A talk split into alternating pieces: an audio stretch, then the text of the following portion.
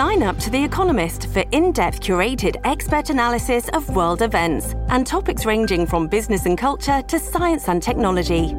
You'll get the weekly digital edition, online only articles, curated newsletters on politics, the markets, science, culture, and China, and full access to The Economist Podcast Plus. The Economist is independent journalism for independent thinking. Go to economist.com and get your first month free. You're most welcome. Uh, the information coming out of the United States today, um, which alleges there was an assassination plot against a Sikh activist and it was directed by an Indian government employee, does this surprise you at all? No, it doesn't surprise me. Even uh, with respect to the Nijjar thing, I had said um, at the beginning that I believe India could have done it um, because um, under under Modi, I think the nature of Indian foreign policy has changed, and uh, the character of Indian government has changed. It's somewhat more muscular, as he likes to call it. I like to call it sort of more autocratic and dictatorial, and somewhat uh, numb to uh, minorities' uh, equality and things like that. What do you think has to happen now in Canada? This says that the uh, the, the comments that Prime Minister Trudeau made uh, in the House of Commons were correct. Is there any uh, course of action for Canada in this case? I don't think there is. I think uh, beyond uh, prosecuting uh, the culprits, if they're ever found here and uh, brought to justice in Canada, I don't think there's much Canada itself can do. I mean, you know, we are a small to middle power in the world, and we don't have the clout the U.S. has. And I, I think one of the reasons that they're paying more uh, heed to the U.S. is because U.S. is much more powerful, and the other reason is that U.S. actually gave them more goods on what was happening, and whereas um, I think in Trudeau's case, they may not have given them the straight straight goods because of the nature of the investigation in in India in Canada and what stage it may have been at.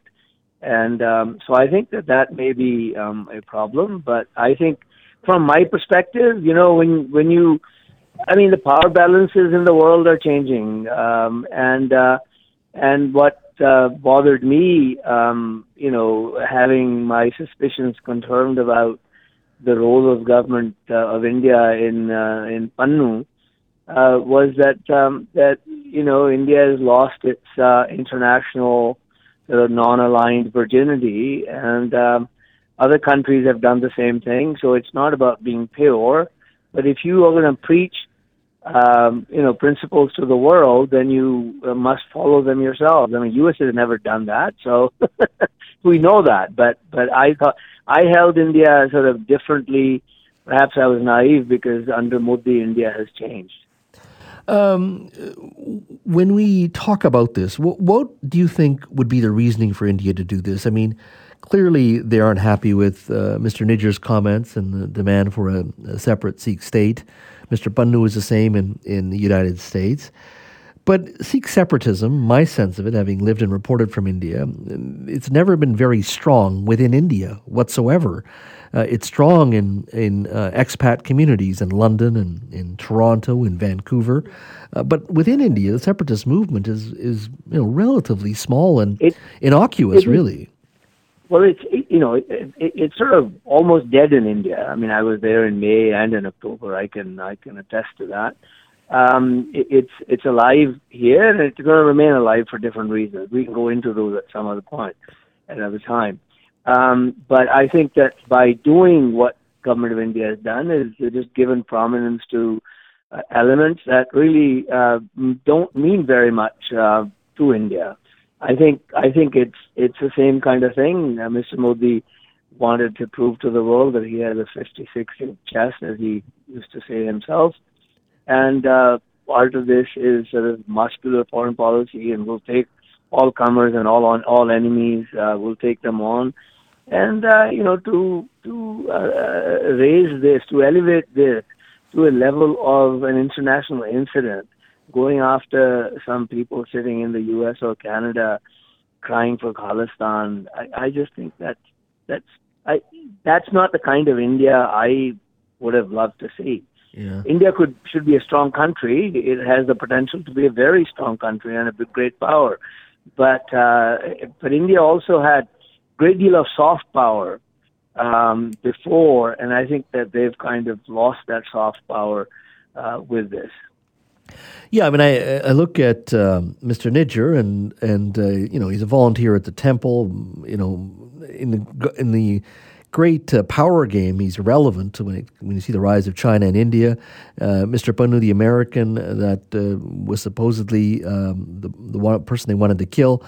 I view him as sort of a loudmouth and a braggart you'd find on social media, nothing more, nothing less. I can't see either of these men yeah. being remotely a threat. But what does this say in your mind to India's frustration with Canada? Uh, we still remember those of us of a certain vintage of the Air India bombing. Uh, I mean, this does speak, I guess, to a certain degree, that countries like Canada, for too long, have not have not focused on elements within our country that the India feels does cause and is causing some trouble, or certainly has in the past, and we haven't done anything well, about it. Well, it doesn't cause India trouble only; it causes trouble to people like me. I mean, I, I find I find the response of the government of Canada uh, totally weak in response to what these guys been doing.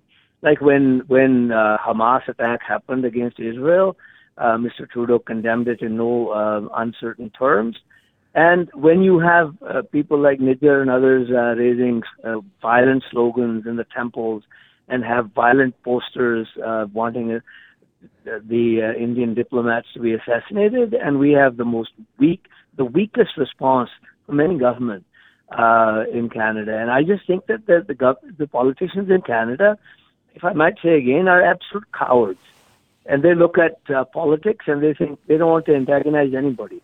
Well, you know, if you if you have that kind of politics where you don't want to antagonize anybody, then you lose all principle. And one of the problems with Canadian politics now is that on issues of the diaspora, they have almost no principles when it comes to countries like India. Yeah, I, I, certainly with your experience, you've seen it, and certainly my time in politics, I've always been surprised whether it be a Vaisakhi Day parade or Lunar New Year. I mean, it's a different world now, and having lived in India and China, I like to believe I have some sense of on the ground realities and, and the, the soft power that India and China wish to exert, and even places like British Columbia and in Vancouver. But you're absolutely right.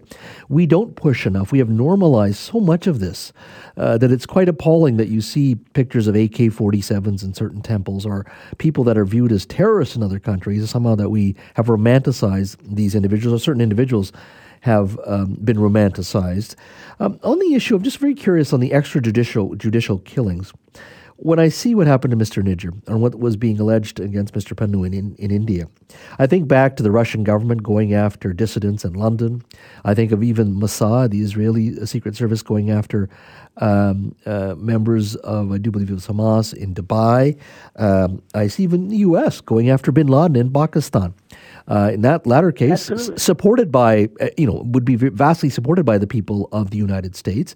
You know, it tells you that extrajudicial killings are actually more common than A than we think.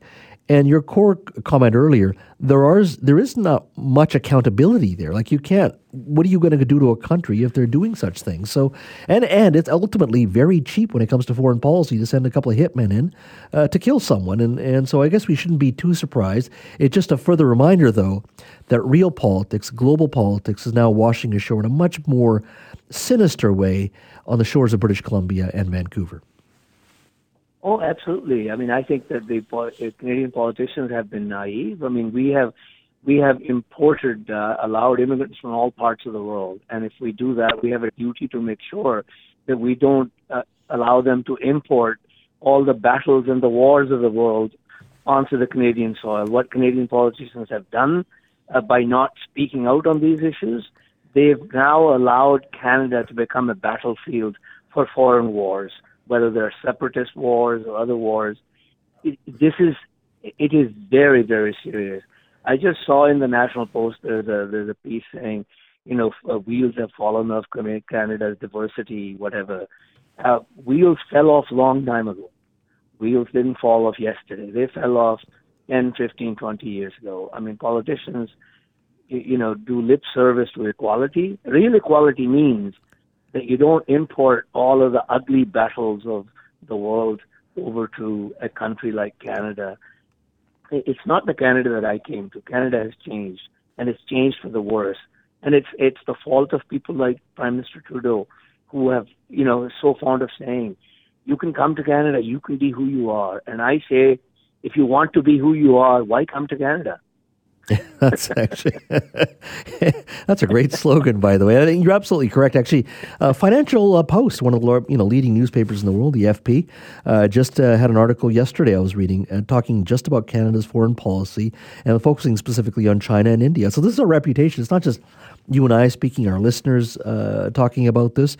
The world is noticing that the problems have, have, have arrived in Canada, and uh, we've always believed we lived in splendid isolation, no enemy around us, uh, economic superpower next door, and we didn't have to worry about the problems in the world. But now it's washing on our shore, which requires at its well, core yeah. a more robust foreign policy and a better sense of who we are. Now, one would argue the country to look at would be Australia. They've pushed back on China, yet they know who they are. And for some reason here in Canada, yeah, we suffer from it.